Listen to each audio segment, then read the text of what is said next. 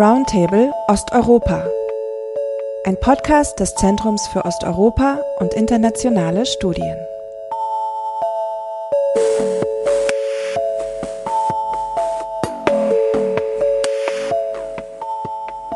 Welcome to the podcast Roundtable Osteuropa from the ZOiS. Today's podcast is about research, mental health, and traumatizing contexts. How to take care. The reason for today's podcast is that, especially with the war in Ukraine, many researchers understood that we are, which is actually obvious, oftentimes in contact with traumatizing situations or contexts. Um, we work with people, we interview, we research them who have experienced trauma. Some of us are even from war contexts ourselves. And then, of course, there are our own background stories, our work conditions, which lead or may not lead to good mental health. So we decided at ZOiS, but also in cooperation with other projects, to sit together and to talk about these um, things. And I'm very happy to have two experienced uh, guests with me who are willing to share their experiences, but also their expertise. One of them is Christa Cocciole. She has a BA in psychology and dance and is system therapist. Her work is trauma informed and she focuses especially on the body. Her work is often meant to support organizations and communities in order to strengthen resilience and systemic social impact. Christa is based in Berlin, but had 30 years of international experience. For example, she worked in Bosnia during and after the war, in the US, but also in Germany. Christa, welcome to this podcast. Thank you. My other guest is Hanna Vakhitova. She is an assistant professor and a senior economist at Kyiv School of Economics in Ukraine. And she is right now a visiting fellow at Odense University in Denmark, so in South Denmark, from where she also joins us. Hanna's main research interest is uh, in migration economics, so labor migrants, internal displaced persons.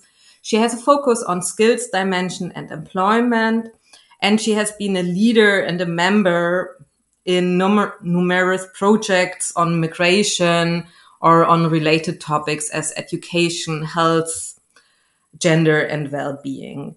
Hanna, welcome also to you. Hi, hi. My name is Kerstin Bischl. I'm the academic coordinator of a research network uh, named KonKoop, also here at ZOiS.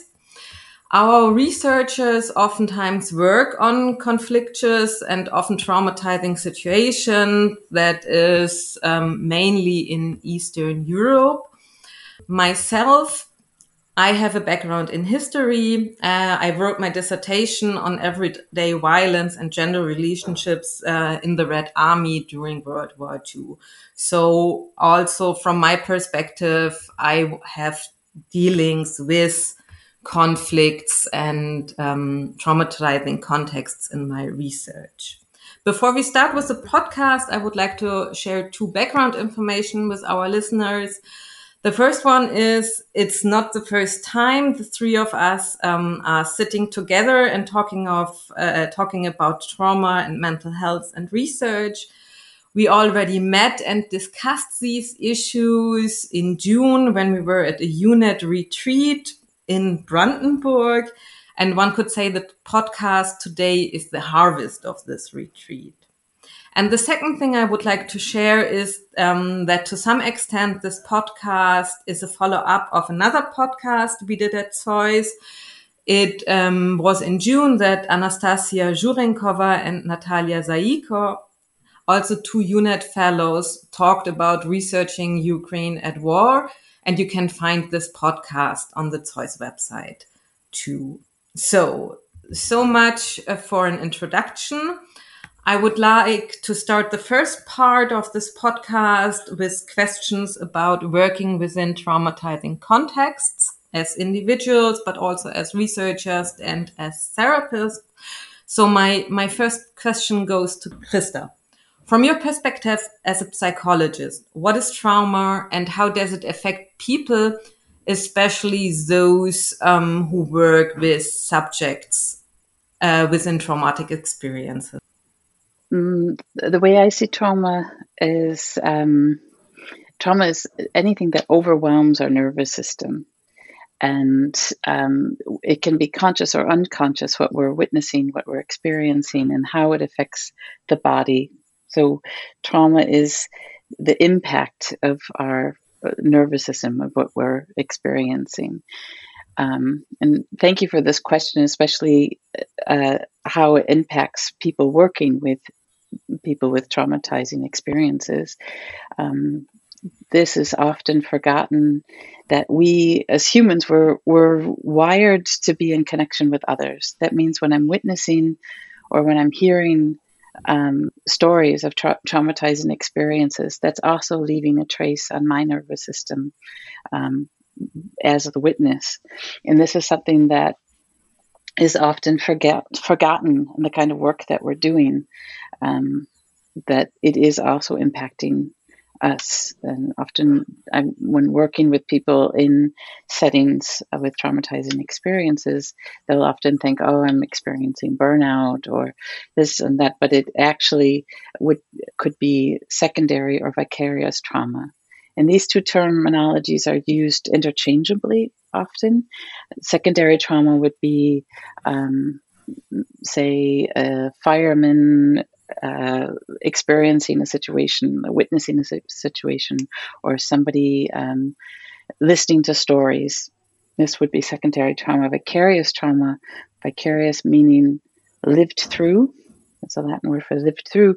It would it it makes impacts on um, the witnesses uh, perspective on life and um, the, their health, the, the way they are um, maybe even spirituality and belief.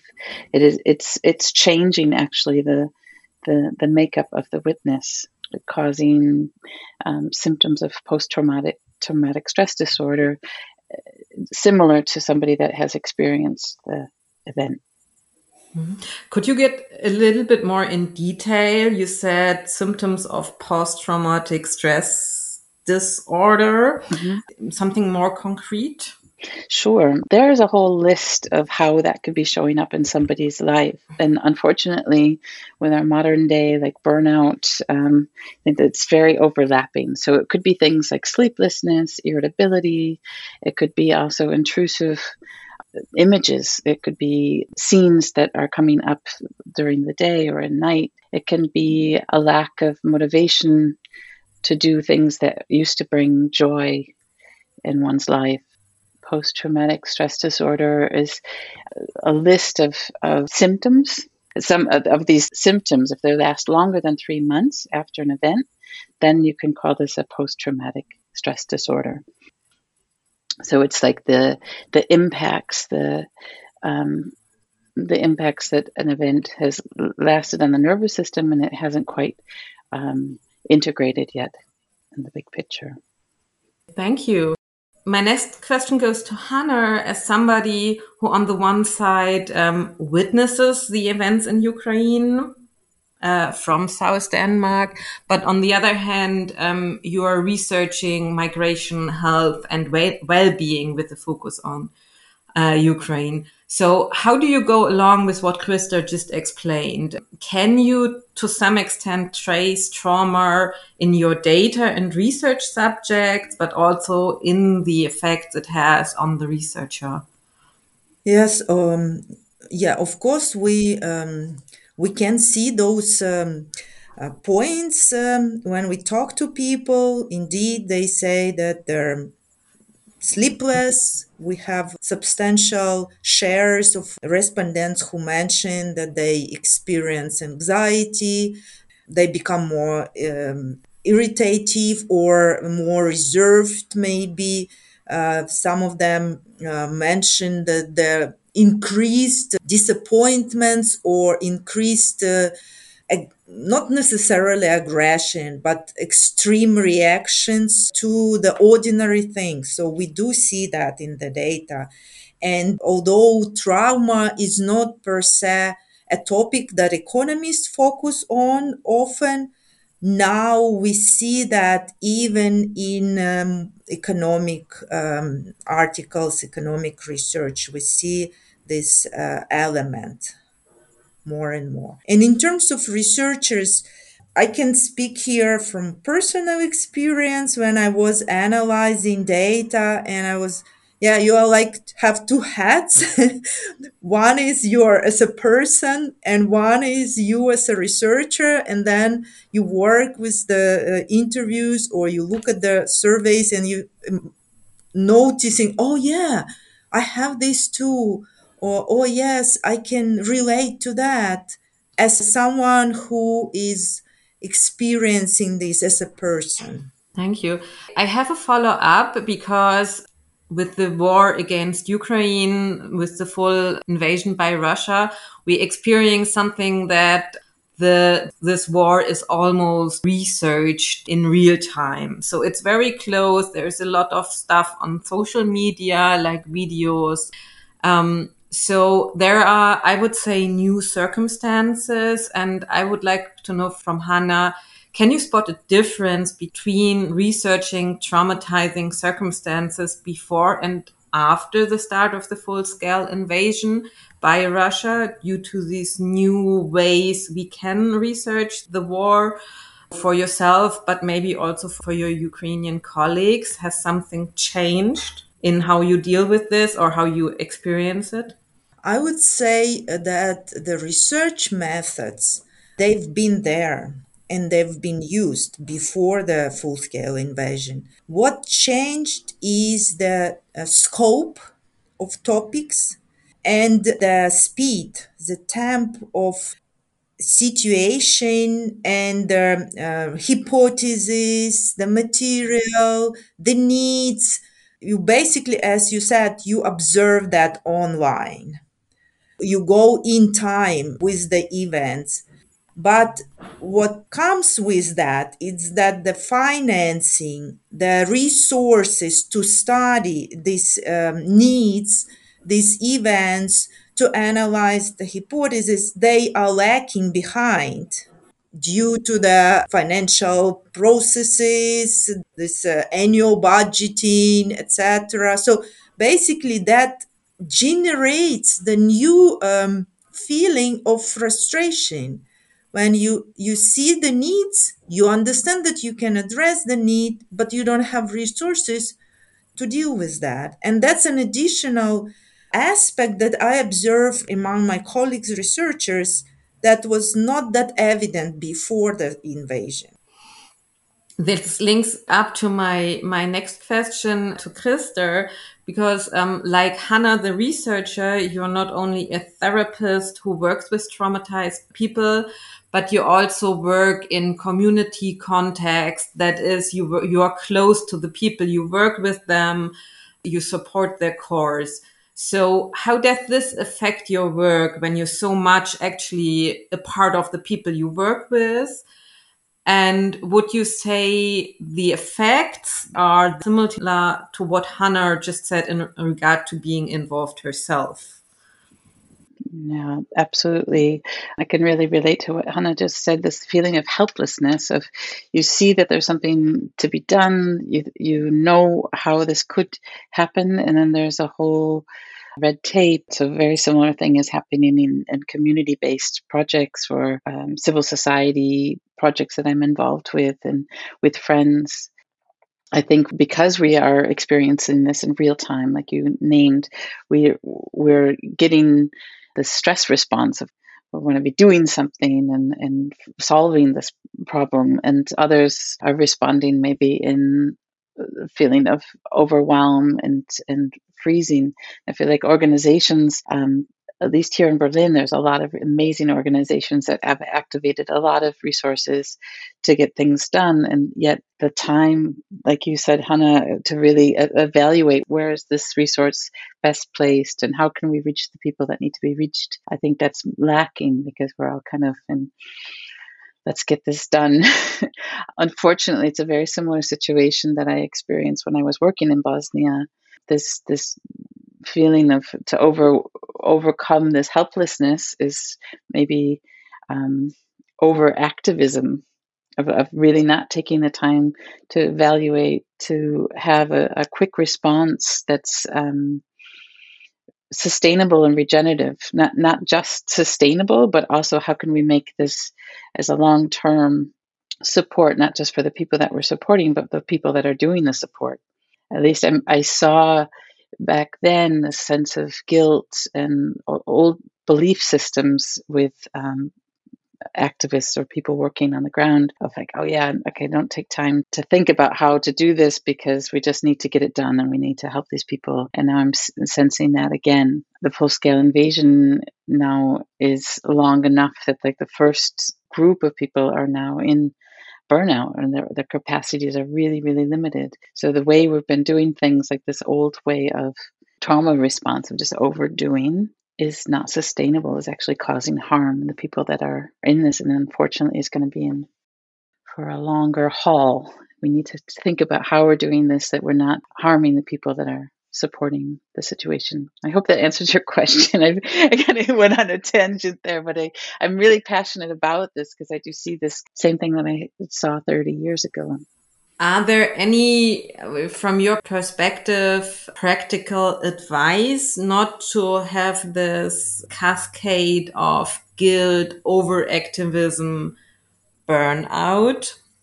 I I have, I'm, it's a work in progress. I would say that uh, whatever I say now, I'm going to be adding on to maybe even next month. But um, I have found guidelines like from WHO of how to do this kind of work.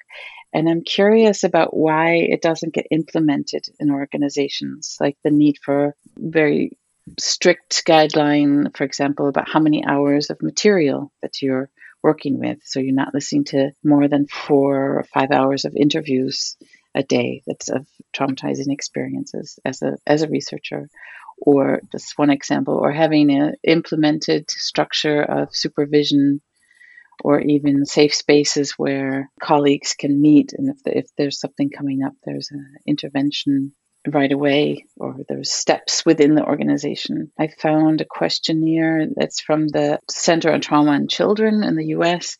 It's called Evidence in Action. It's about looking at structures and organizations about secondary trauma stress informed organizations. Like the organization itself could be looking at how how are we supporting each other? How are we having systems where people can reach out and get immediate support so those are my things. So, looking at it systemically, like you said, Hanna, it's like it, this didn't happen before that is showing up in economics. I think we can't be looking in boxes anymore. We need to look at the whole picture of how these things are interrelated. Okay, we are right now in the second part of um, this podcast, which is about uh, securing mental health. So thank you very much to do this very smooth transition. My pleasure. Um, I would like now to turn the question to Hanna, because Hanna, you, on the one hand, you work in academia, you have led research projects. So on the on the level you work and we all know nobody can change the system of funding. What are your steps to securing mental health like for your team for yourself for colleagues? Is are there steps you already could take on the personal level but also on the institutional level or in your working groups? At the moment and personally i would say most of the steps that uh, i have been taking on the personal level. And i cannot say why is that happening but i second Christa that at the organizational level or at the community level there is less of that and it's really missing in my opinion. But personal we can do uh, a lot for ourselves including the very simple practices like music or um, something that please you and intentional change of the topic, not necessarily being the research topic, but maybe looking for the interesting findings in other areas. So you as a researcher still do research analysis, but not necessarily in the topic that is that traumatized. So it's sort of you allow yourself for a time out of this to uh, refresh your mind. That's kind of research related trauma releasing practices. I don't know if I may say so overall, but um, I think uh, the aspect of researchers getting traumatized or re-traumatized uh, as people, not as professionals, but as individuals, is very much missing in today's uh, discussions, both in academia and outside academia. Do you spot differences how academia in Denmark and in Ukraine are addressing these topics, like securing mental health, preparing researchers, or is there something the two systems can learn from each other? Personally, I didn't.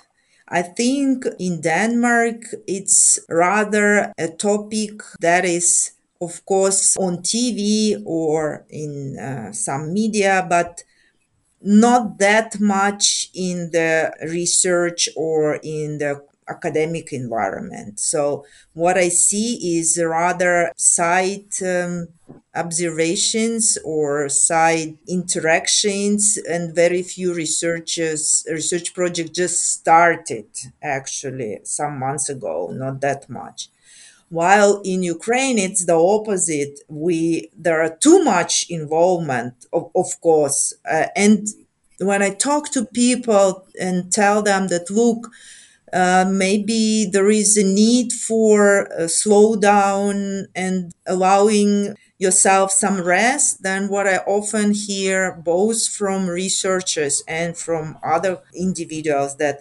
oh it's not time for that we cannot afford ourselves to take care of our mental health basically they don't put it that straight but that's what it is so I would like to have the discussion a little bit more on academia as a system, but also as a workplace. So, Christa, you already touched about it a little bit, but maybe you could elaborate a little bit more on this. Which advice would you give to academia as an institution to deal with this fact? I mean, we have heard from Christa that a lot of researchers say we can't at the moment take care of this. So some, this would, from my perspective, maybe lead that there has to be a safeguarding uh, implemented. What advice could you give on that if the academia or the institutions want to focus on that. Yeah, absolutely. I think I'm hearing the same thing that you are hearing, Hanna. I don't have time for this, and and I believe also that the individuals need to look at self care as not a luxury, but as a survival tool. it's actually just psychohygienic. We don't think about brushing our teeth, I hope, and uh, that's and self care is part of that kind of hygiene that we need to be doing. And institutions I don't have so much experience in academia, so I'm hoping that I'm not saying something totally off base, but institutions in general to look at the system and how um, how is this being modeled? How is this really being believed? Is it just kind of blah, blah? We need self care or we need to support? Or is it really implemented? Are there really conversations around personal safety and well being? Are there care teams, for example, that people can refer to? I have a quote from a colleague of mine, uh, Marie Celine Schulte, who's doing an 18 country study on gender based violence. And I, I, really loved how she named it Space and Grace. I'm just going to read it to you. The researchers need space and grace to navigate research within their own capacities and as they know best in the high risk context. We need to keep supporting them and protecting and managing their emotional and physical safety and well being at every stage of the study. And I found that really interesting because it's not kind, it's not like we start a study and say, "Oh, let's think about this." So who's going to be doing the supervision? I feel like it needs to be really from the foundation that the researchers are given time to do listen to music and do things that bring them joy as a balance yet also from donors and from the from academia not to put pressure on um, time frames yeah the grace of, of trusting these people know the tempo that they can be in and maybe a system that's set up that allows for a little bit more support along the way and not just wait till somebody can't do it anymore but how is the design of research being done?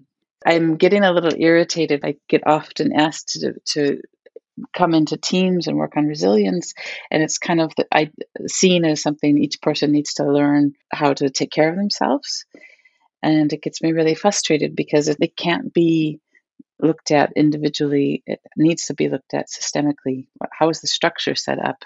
Is this a structure that's maybe saying take care of yourself but not allowing the time or there's not even space to look at the organization's culture because there's sometimes a culture of if somebody does uh, only 50 hours of work a week then um, look down at you know there's there's company cultures that are can can be very toxic and um, unconscious like these belief systems that i mentioned of feeling guilty if you're slowing down or feeling guilty if you're not in five different projects at once or you said no no like i don't have time for this. That, that should be just part of the structure of an organization of having these little islands of regenerative moments.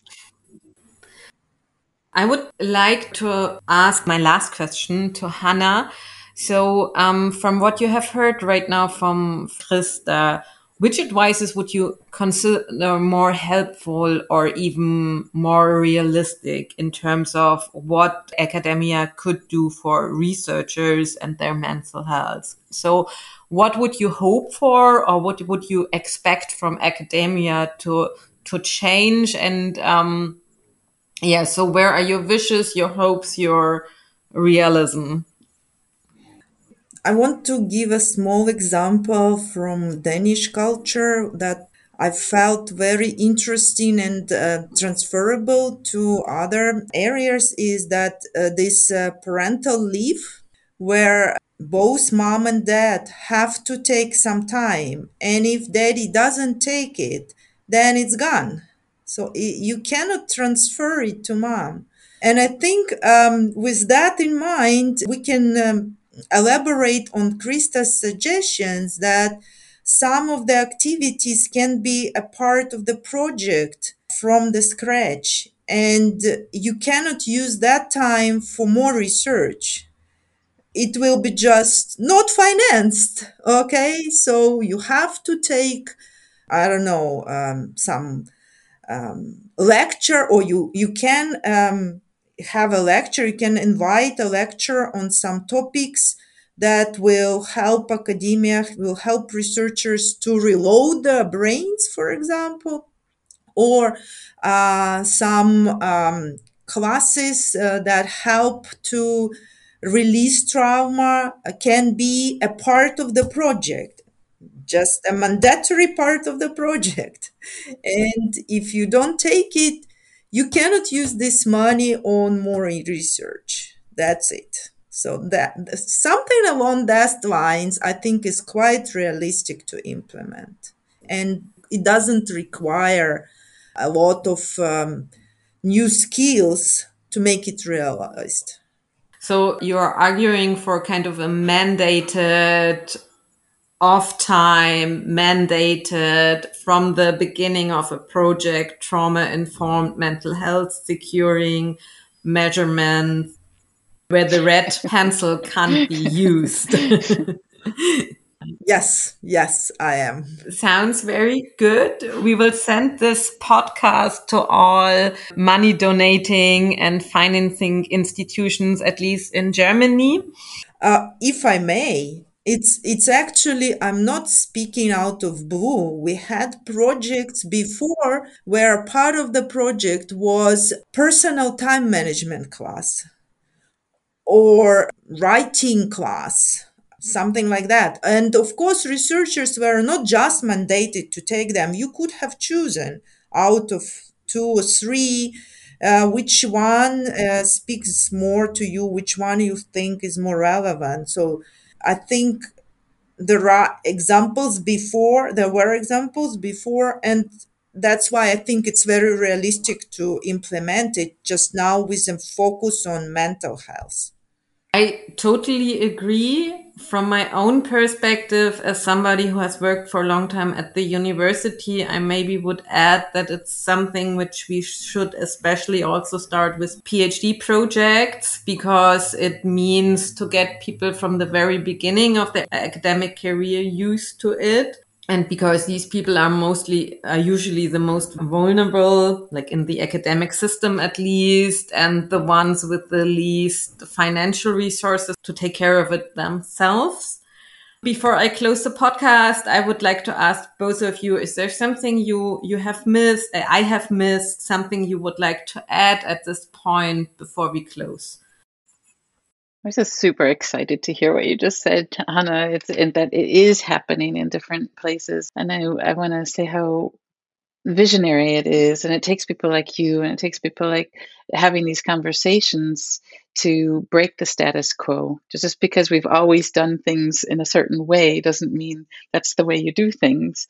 So it takes people like yourself and other people that I've met in academia that say, "Hey, wait a minute."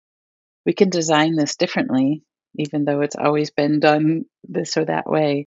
So it's getting me really excited just to hear that it is happening in certain places, or these conversations, like you inviting us in, Kerstin, to talk about this. That's yeah, that's also another step in this transformation that is not going to be easy, but it, it's opening perspectives of possibilities. So thank you for that. Hanna, anything to add? I just want to comment that um, we're living through the times where everything changes very quickly. And uh, for the brain, actually, this speed is very traumatic. And um, it translates to burnout, to many unfinished research projects because of that. And I think we can do better. That's true. Very fine final words for this podcast, at least. Since Christa thanked for having this conversation, I think it's now my part to thank you both for being guests on the podcast today and for sharing your experience and also your personal stories. Of course, we should also thank the people who are behind this podcast, which is Stephanie Orfall and Hannah Guhlmann from the ZOiS communications department. But on the other hand, it is Anastasia Leuchina from the UNET at ZOiS, which actually brought us all together. So thanks to all of you, our speakers, the people behind it, and of course, our listeners for listening in.